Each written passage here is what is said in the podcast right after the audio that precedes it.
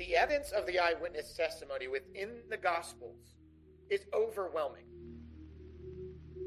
There is no doubt that the modern church in America has failed its people by not teaching them the earliest stages of church history.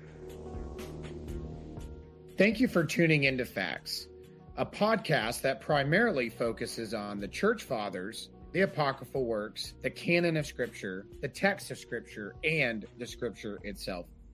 You can find more information about us on explorechristianity.net. Thank you again for tuning in. Yes, thank you again for tuning into this episode of Facts. I'm your host, Stephen Boyce, and today we're going to be talking about what could be perceived as a controversial subject but I think it's one that needs to be had over the last few years, particularly here in the West, uh, as it relates to the office of clergy or priesthood or presbytery, pastor, deacon, whatever term you want to add to it. What role does the female sex play into these offices? Uh, it comes up frequently in debate. It comes up frequently in discussion. It comes up frequently in churches and it's it's almost annually there's some major debate, there's some publication, there's an article, there's a council that brings this issue up. Now, it should be noted that when you're looking at it from certain perspectives, uh, say the Roman Catholic perspective, this is of no debate. Uh, this issue has been settled through magisterium long time ago, a long time ago. Eastern Orthodoxy does not struggle with this. Coptic churches typically don't uh, struggle with this. Most of the issues are Protestant in their ideas or in their concepts that would say, well, there is uh, amb- ambiguity and confusion or just cultural differences when Paul wrote his letter to Timothy. And therefore, what was said then was more of a culture reason as to why we shouldn't have women pastors, women priestesses, or uh, women that are involved in these sub uh, these different titles and subjects. And what I want to do today is not necessarily focus on Paul because I think that one is clear. Even people that are honest would say, yes, Paul said that they could not serve this role. But the reason why they could not serve this role is because of culture. So we're not even going to dispute that. However, what we are going to talk about today, and I even have slides to those that are watching this on Facebook Live, those that are listening uh, on the podcast, facts, you're going to just have to listen carefully as I bring this subject to pass, as we go through it, looking at the different discoveries, councils, individual statements from bishops and leaders in these churches and what they had to say. Because one of the things that we need to particularly focus on when it comes to this subject is if you are a church that holds to the creeds, you hold to any kind of creedal language, the Nicene Creed, the Apostles' Creed, or you believe in the world councils and the ecumenical councils that have met together. And we're going to look at two of them in a minute, being the Council of Nicaea, uh, also the Council of Laodicea from the same church that the apostle John had written to in the book of Revelation. Paul had also uh, had written to the Colossians, telling them to send copies of that letter to the Laodicea in that same area, same churches, same leaders.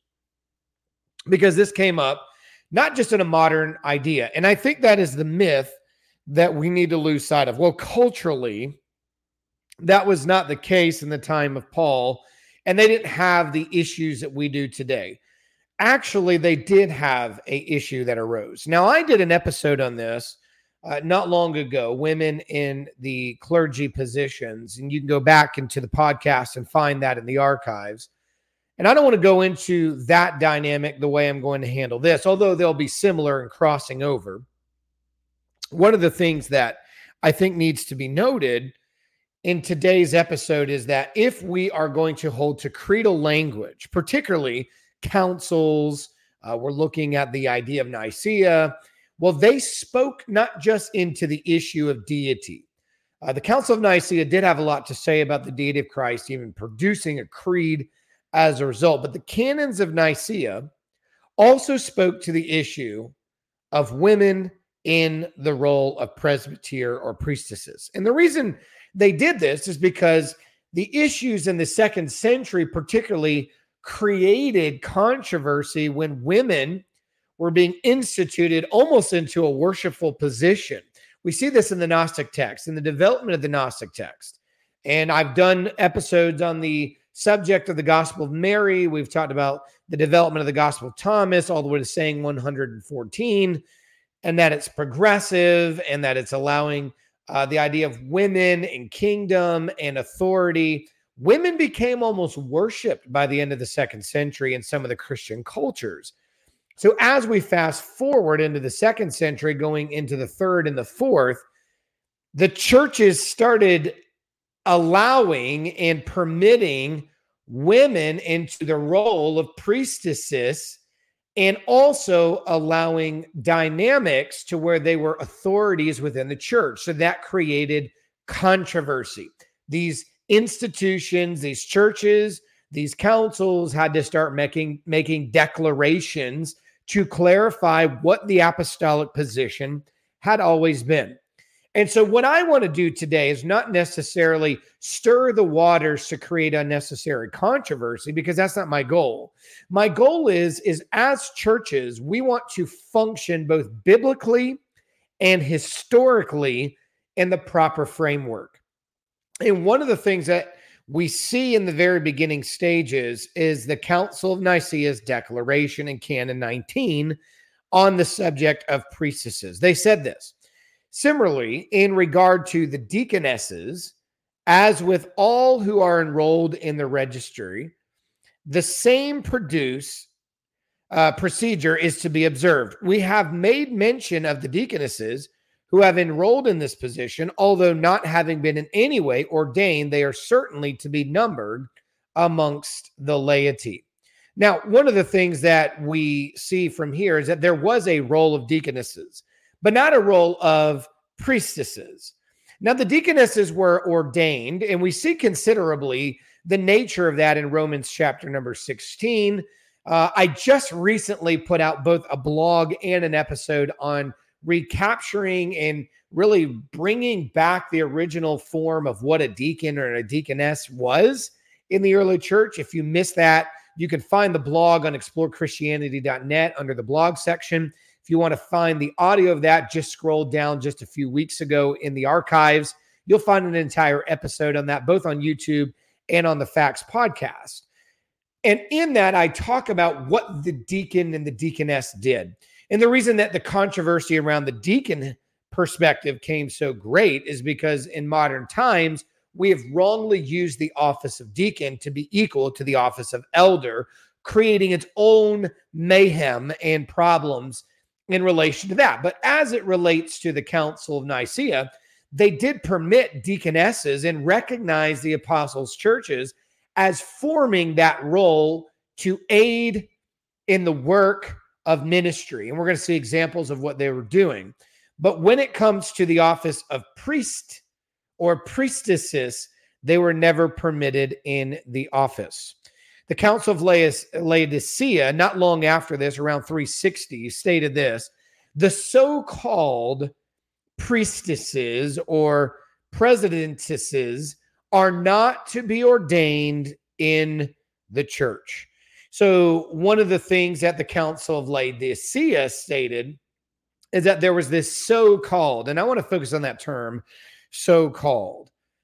People ask me all the time, do you believe that the office of pastor, women pastors, or women uh, priestesses or presbyteresses, do you believe that there is such an office? And here's my question and answer to them. Number one, what do you mean? What what do you mean by pa- pastor? Because I typically want to know what what background there. Are you Baptist, Presbyterian, when you use these terms. So that way we're all on the same page. Once that is established, I do give it an answer. And I say, there is no such thing as a priestesses. It was a idea that was ran not just in modern times, introduced in Europe and the United States, and then later in other formations of the, of, of the world. Rather, this was something that we've seen very, very early on. that even the early churches and their councils had to address. And Laodicea made sure to clarify the so called office that is being posed in some churches, calling women priestesses or presbyteriesses. They never existed and they should not be ordained in the apostles' churches because they were never perceived to belong to such a thing. Now, when I look at this subject, I think the best statement we have is Epiphanius of Salamis. And I think his argument is the best mind exercise for this subject. Take away culture, take away counsel, take away creedal language. Let's focus on common sense. Let's focus on looking at this from a perspective that he is going to bring the office to and bring in an individual that I think shines much light to this subject. Now, keep in mind that the office of priest or presbyter, president in some terminology like Justin Martyr and even Laodicea used, the office was meant for sacrament practice, issuing out baptisms, following liturgical approaches, offering the Eucharist to the people. And that pattern goes back to the washings and the sacrificial system of the Aaronic priesthood. And let me just say within that, to repeat what I said in previous episodes, this is not a matter of the sexes. This is a matter of qualification for the office. When you look at the Aaronic priesthood, not just anyone could be a priest, male and female. No one from the priesthood could have allowed someone from the tribe of Ephraim or the tribe of Judah or the tribe of Manasseh to put on the priestly garb to offer sacrifices in the temple and tabernacle on behalf of the people. They would have dropped dead, folks.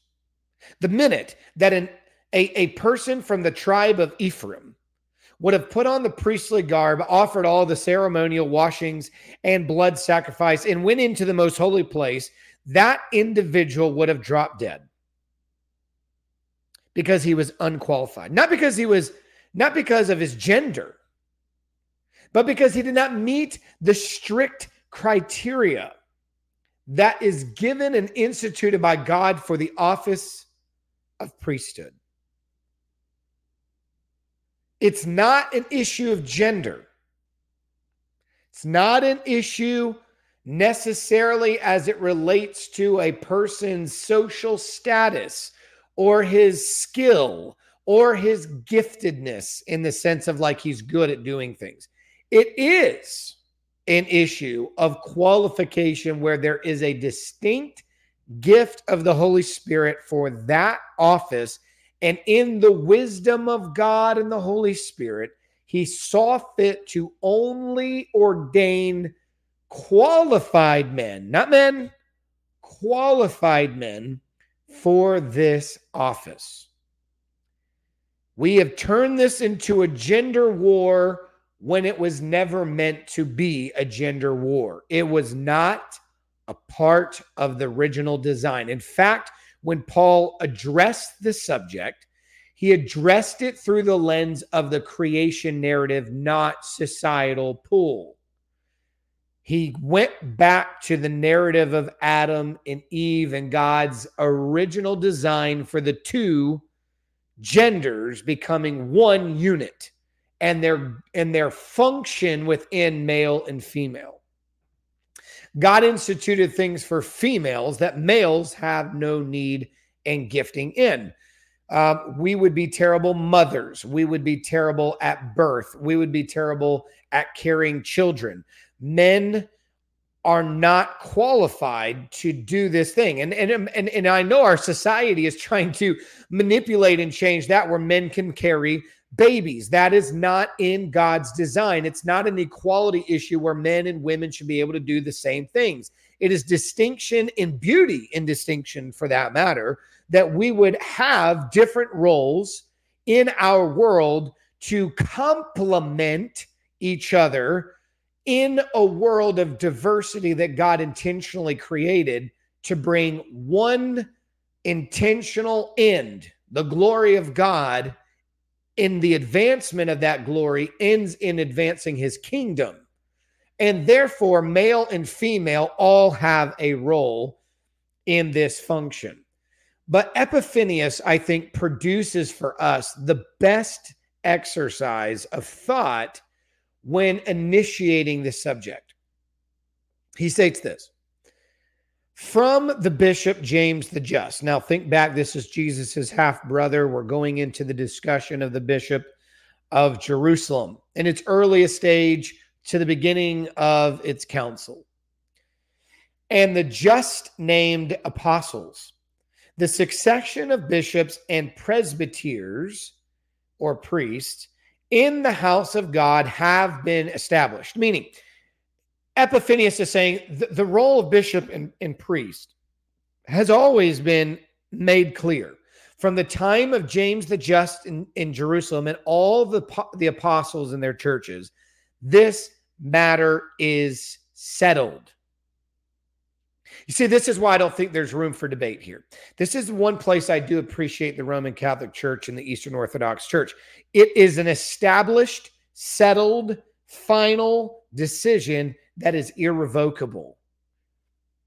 It has been decided a long time ago and is not able to be changed.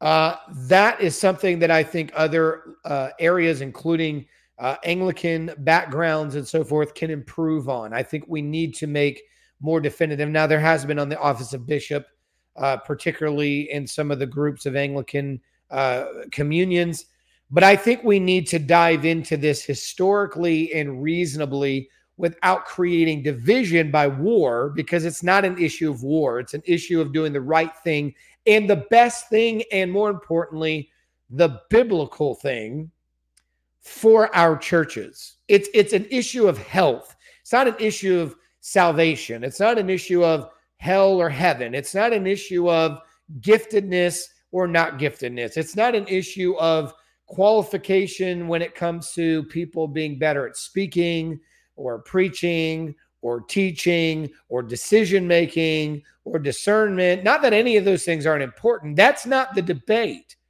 That's not the issue. There are certainly far more women in some contexts that are more qualified for public speaking, discernment, decision making than men. That's not the issue of debate, and that shouldn't be the issue of the debate. The issue of debate is the office of, of bishop and priest and pastor and presbyter, or if you would, clergy. And what did the biblical text establish? And what did the historical councils follow in? And what did the apostles train their successors to do when it comes to this issue? And Epiphanius said that the apostles have established this matter. It has been settled already. Notice the next phrase never was a woman called to these. Not one or the other, not just the bishopric, but the clergy as a whole has never called women to these positions. Now, this is not a, a idea of an individual church. This isn't an idea of an individual council. What we're learning from Epiphanius is this has been the teaching that has been declared and archived in all of the churches of the apostles from the beginning to his day. And he states, according to the evidence of scripture, there were, to be sure, the four daughters of the evangelist Philip who engaged in prophecy, but they were not priestesses. So let's pause here on that claim right there. So, one of the things that he is saying is that there were prophetesses. And he gives an example in the scriptures from the book of Acts that Philip had four virgin daughters who became prophetesses. They had a voice in the church. So let me uh, just hit one extreme here because there's two extremes. Uh, the extreme is we're going to ordain them to uh, to to try to keep equality and unity and peace, which goes against scriptural historical mandates. Then there's the other extreme here where it is women are only allowed to teach children and to be silent the rest of the time in the church. So let me hit that extreme. That is not what the scriptural mandates teach. That is not what we have been taught historically or biblically. There were prophetesses who were vocally declaring, Thus says the Lord in the church. They had a voice amongst the people and were known by their title, prophetesses. Now, they were not that common in relation to what we see in the, the bishopric and the in the apostolic group, as well as those that were functioning uh, within the successing line, succession lines of the apostles and their leaders and the elders and what was being ordained. Those were all males. But there were at times women who had gifts of speech to declare, Thus says the Lord to the church. Now, I think the problem has come where we have conflated two offices, uh, where all teaching ministry in the church has fallen particularly on the pastor and the pastor only. And that has become the problem. But the gifting of the pastor was separate from teachers. Although pastors have to be qualified to teach, uh, all pastors have to be teachers, but not all teachers are pastors in the church. And this office, of pastor was distinguished from what was in the church at that time prophetesses. Now, there is debate whether or not we need that function of prophetesses. And by the way, when you think of that term in the New Testament, do not think of foretelling only, like like Jeremiah or something like that, or Isaiah, Zechariah, Malachi. That's not what we are uh, to think through entirely. Uh, these were people who were just declaring the message of the Lord. It could have been an old prophecy or, or, or just truth in general. Now, I do not believe the prophetesses personally were serving in the gathering sessions by teaching in that way. I think that the church was filled with teaching beyond that Sunday gathering of the saints. I think there was teaching going on all day long throughout the week the office of priest was there on the gathering to read publicly the scriptures to edify the saints in those scriptures by declaring their meaning by exegeting the text and then turning over to the exposition of scripture they would serve the people through the table or if those who needed to be baptized. So they were doing the sacraments if you would. It was only men who are qualified through the office of clergy that perform those duties. And then the prophetesses, perhaps, were more so teaching in the church uh, throughout the week or in certain contexts and in certain gathering settings, but not through the gathering of the table where the sacraments were being performed. But what should be noted in Epiphanius' statement is that there were evidence of these types of offices existing, but it's almost as if he's insinuating that they're not actually happening even in his day. It was something that happened in the past, and that's something to consider as well. But I like how he continues on in the next slide here to those that are watching, to those that are listening. Again, I'll try to do my best to read slowly so that you could follow along. He says, If women were to be charged by God with entering the priesthood or with assuming ecclesiastical office, then in the new covenant, it would have devolved upon no one more than Mary to fulfill a priestly function. She was invested with so great an honor as to be allowed to provide a dwelling in her womb for the heavenly God and King of all things, the Son of God. But he, God, did not find this, the conferring of priesthood on her, to be good. I, I, I cannot emphasize this enough. What a wonderful thought and exercise to consider in relation to this subject. If there was a woman on God's planet that was qualified for the priesthood, qualified for an apostle or a successor in its bishopric, or to be a part of council and decision making and, and function of sacraments. Who would be more qualified than Mary? She had in with within her womb the heavenly God and King of all things. She carried God in the flesh in her womb. She was greatly favored among women. What other woman has the highest praise than our view of Mary? Can't think of any. So, if women were going to be were to be instituted into this role in the new covenant, notice the words of Epiphanius in the new covenant. If that would have happened, the initiation of women being put in that position would have started with Mary, the mother of Jesus. What's to be noted? We go to Acts 1. She's there in the upper room with the apostles. It is not her doing the speaking or the ordaining of another apostle.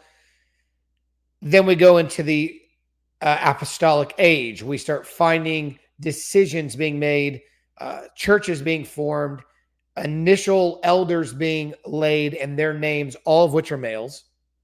In Acts 15, we see the Council of Jerusalem gathering together to discover the decision that needed to be made on the issue of circumcision for Gentiles names of the apostles that are there. We know that James was there. We know Paul was there. We know Peter was there. Uh, and, and pillars of the church, the apostles and their elders are there. All men. Mary was not permitted to this office. Mary was not given opportunity to speak in the council. She was not even present to our knowledge at the council. So, what does that mean? What does that mean for us? if God intended for women priestesses or bishops to be publicized in the church from the earliest transmission of the office, we would have seen Mary, the mother of Jesus, become a beginner, a forerunner for that work. And Mary was not as qualified of a woman as she was and as great of an opportunity God gave that young woman to do the work she was able to do by bearing within her own womb the Son of God. That woman did not meet the criteria of priestesses.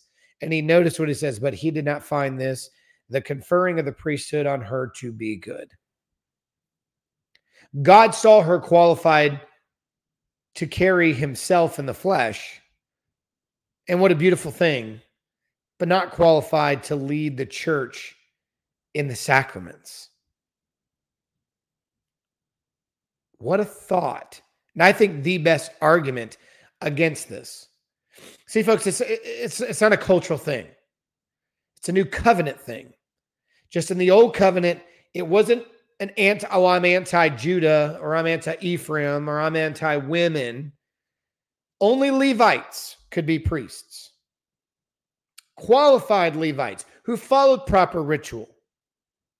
In the new covenant, in the office of sacraments to the priesthood, it is only for those males who are qualified. I like what one church father says that all of the, the human race must bow out. The women of uh, the world, the, the women have to bow out of the qualification of this office. And most men must also bow out of this office. And I'm paraphrasing. And it's, if you think about it, the qualified males in the world that are qualified to be a priest or a presbyter elder in the church is less than 1% of the human population. See, it's not, it's not like 100% of women are disqualified from this office and and men are qualified. No, no, no, no. It's more like 99.9% of humanity is disqualified from this gifting. And less than 1% is actually qualified. You see, we, we, we need to look at it from that perspective. It's not a gender thing, it's a qualification thing. And most men in the world are not qualified and gifted for this role. And therefore, most men must resist the desire for it eh, because the gifting of it is very, very limited in whom God brings in. One more slide here from the Apostolic Constitutions. And again, there's many more. If you want to go back to that episode, again, it's in the archives, but let's just end it with the Apostolic Constitutions. A deaconess does not bless. So she's not she's not doing sacramental blessings, but neither does she perform anything else that is done by the priest or the presbyters and deacons. So there are deaconesses that work alongside of male deacons but she guards the door and greatly assists the presbyters for the sake of decorum when they are baptizing women. And we find other places where uh, they were also helping with sick uh, women who were unclothed, who were being inspected when pre- presbyters and elders would come in and pray over them. Uh, there would be times where it would put a compromising position. Uh, there would be an issue of compromise between the male leader and a female who's being baptized or being prayed over in, in, sick beds that would have been exposed. So women would go in, guard the doors, protect uh, nakedness and things like that. Uh, they were also, as we learned, serving the Eucharist table. They were not performing the sacrament, but they were helping serve the sacraments, uh, including taking them to people that could not make uh, the gatherings. Uh, we saw two deaconesses, uh, according to Pliny, that were being arrested. If you go back to that episode on the on the office of deacon, uh, women deaconesses were arrested and investigated and tortured for information about the church. They were probably sending out the Eucharist to people in the community who could not make the gathering. So they were very much involved in these kinds of things. The, the problem is they did not bless because they were not presbyters, they were not elders or priests. And therefore, they were aids, helpers to serve in, in the capacity of sickness and baptism and Eucharist. They were not doing the physical blessings themselves, but there were deaconesses in the church who did not bless. Now, there were male deacons, if you read the apostolic constitutions, who could bless Women deaconesses were not given that right, though they could carry the term and the title. The one thing they could not do is bless. And that needs to be uh, understood and noted within the apostolic constitutions and the way the church was functioning, how the churches were doing their blessings. Women were not a part of that cultural information or in that ble- in that state of blessing, but the males were that were qualified deacons and presbyters. So, what have we learned? How do, how do we break this down? How do we apply this to modern culture, formation? I think we start with stop. Uh, we start by stopping the unnecessary debate about gender or gender equality. It's not a gender issue. And, and, and as I stated, we need to accept that almost all men in the world are also disqualified for this role. It's a unique, gifted position that God in his wisdom ordained to be only certain qualified, gifted men to serve his people in the sacraments. That does not mean they are um, uh, there are not women who cannot serve in our churches, who cannot speak, who cannot act, who cannot talk, who cannot serve, who cannot help. That's not the case at all. We need all Christians to perform their gifts in their gathered congregations week in and week out. All Christians, male and female, are part of the priesthood of believers. So, in a sense, yes, women are initiated into the priesthood of the believer, which gives them access to God just as much as a man who can have just as much of a, gift of the Spirit and the pouring of the Spirit on their life as a man, who can have a spiritual outpour of God's work in their life of salvation, living out their baptism, living in light of the gospel, bringing people to faith, serving in the church, given a spiritual opportunity. All of those things are true for females and males.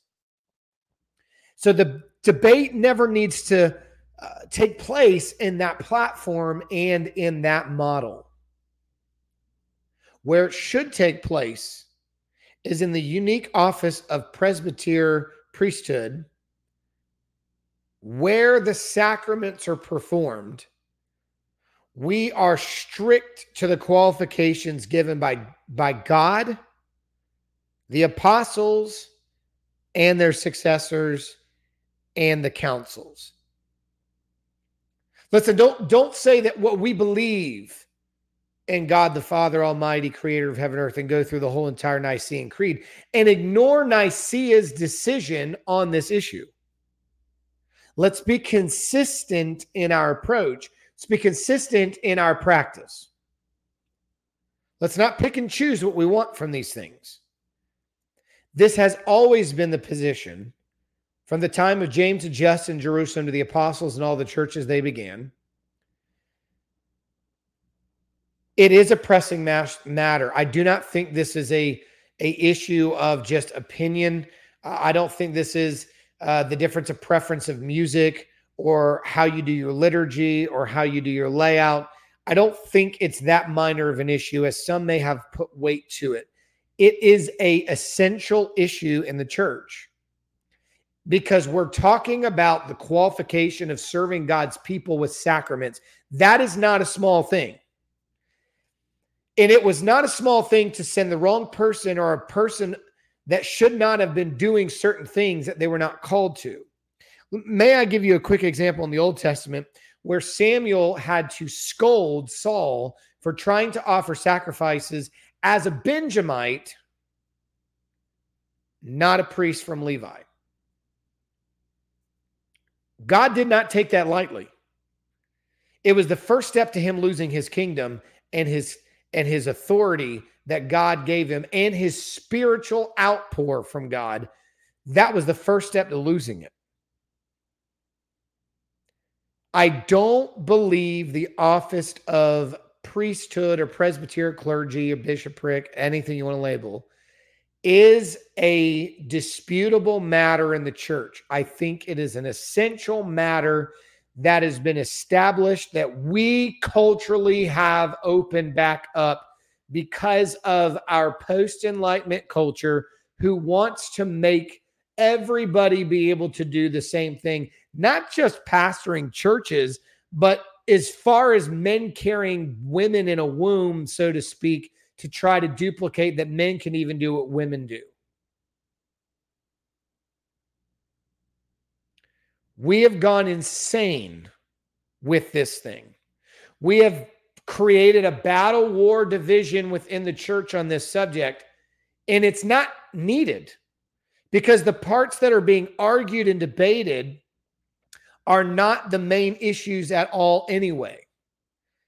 It's two extreme groups trying to, to resolve an issue that's not needed. We need to get out of the extremes we need to get back to the biblical practice, the historical practice, the practice of the councils, and the canons that they laid out for this subject, and fall suit with the blessing of God to our churches if God instituted it this way.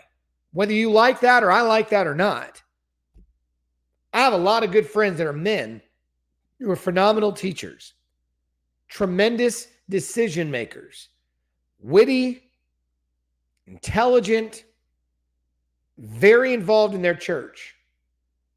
But if they were in the office of clergy, they would not help their church, they would hurt it.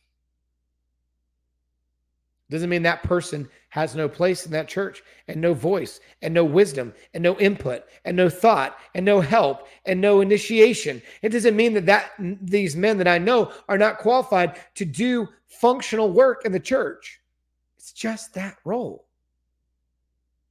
The same is true of many women I know in the church. Keep the battlefield where it actually is, not where the culture has put it. Women have a place in church, they have a voice in church, they have an activity in church, they have a use in church, they have a say in church. The element of clergy is not that place, along with many other men. So let's be fair to the argument, be honest with the biblical text, honest with the history, honest with the councils. And yes, it is an essential issue. And if we do it wrong, we are losing out on the privileges of God working. Now, I have received questions on this from the last episode, and I'll say this in closure, in the closing of this episode. I said something similar in the last episode, and somebody had sent a message back to me and said, Well, what about men who are not qualified who are also doing these works? And here's exactly what I said the answer I gave for how this hurts us with women doing it, the same damage is done for unqualified men doing it. And the example I used was the one I just gave you with King Saul. Saul was a man, not a woman, a man who usurped the office of priest in his day when he was a Benjamite, not qualified to do the sacrificing, and it cost him and it cost the nation. So, my answer is how essential is this issue? It's essential because we're dealing with the priesthood and sacraments and the issuing of sacraments. If we get that wrong, we are hurting ourselves. That's not just true by putting a woman in place, but a man in place who also is not qualified to do that work. Both equally damage the office and both equally damage the, the function of sacrament and the Spirit's work in them. So that's the position. That is that is the conclusion that I hold to this subject. We have to handle these matters with very close and, and, and essential care because we're not attacking people. That's not the intent here. We're trying to do right by God's by God's institution and establishment and allow the spirit to work in that establishment to the fullest.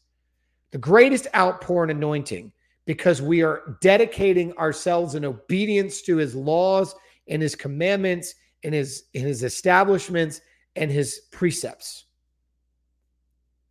And I want that for my church, your church, and God's church as a whole. And I think we need to have these conversations. I think we need to put these things on the table. We need to do it the right way, the right attitude, the right disposition, and make sure the argument is actually where it belongs and the battlefield is actually being fought over what matters, not what doesn't matter. So, perfect opportunity to close that. And again, as always, thanks for tuning in. If you have questions, you can comment in the YouTube video. I'll go by uh, back behind it and check that. If you're following us for the first time, please like and subscribe on YouTube. If you're following on one of our platforms on Facts, whether that's Spotify, Apple, or even maybe Google, and you're following us on these different uh, platforms, please make sure you uh, like and subscribe to our episodes as new ones come out just to give you a quick breakdown of what's coming, uh, Tyler West and I are going to be doing next week a episode on our journey to Anglicanism. It was one of the highest requested on social media when we put the question out. Uh, it was a long journey for both of us, uh, about three to four years. And uh, some think that it just maybe happened overnight. Uh, and they were like, where did this come from? Well, we're both going to share our story and our journey. And just to clarify, that journey and story is not meant to be for everyone that listens. We realize that I have multiple followers who are from different backgrounds and church backgrounds, and we don't want to uh, use that time to say you should follow what we did. What we are going to do is just share our story and our journey, and we believe God will will do something special in that by informing you and seeing how the Lord has worked in our lives. Uh, also, there will be another episode following up with Erick Ybarra, the Roman Catholic friend, my Roman Catholic friend, who was on just recently. And if you missed that, uh, go back on YouTube or on the Facts podcast. We talked about the most recent declaration by Pope Francis and Cardinal Fernandez, uh, who put out uh, blessing of same sex unions of individuals coming before to receive a blessing, not in a sacramental way, but in a uh, pastoral way to help them in their personal lives, et cetera, et cetera. We already did that, but there's a follow up coming uh, so keep your eyes open for that because there's more information that's come out about Cardinal Fernandez and a book that he published at one point that was very much out of line. Uh, that'll be coming as well. And also, my wife and I uh, will be doing an episode together on the blessing of marriage and why we believe it's important for the church, its leaders, to bless uh, marriages and Christian marriages that are working uh, to live out the gospel within their unions and focusing on blessing the right kind of marriage. Also, keep your eyes open for a blog that'll be coming uh, in an article that'll be published by myself and uh, one of the rectors at my church at Harvest Anglican, uh, Pat May. He and I are co-writing a article on the subject of blessing Christian marriages within the church. It's a call for pastors uh, priests, clergy, bishops to set aside time in a service soon uh, that would bring all of the couples that are married and dedicated to their marriage,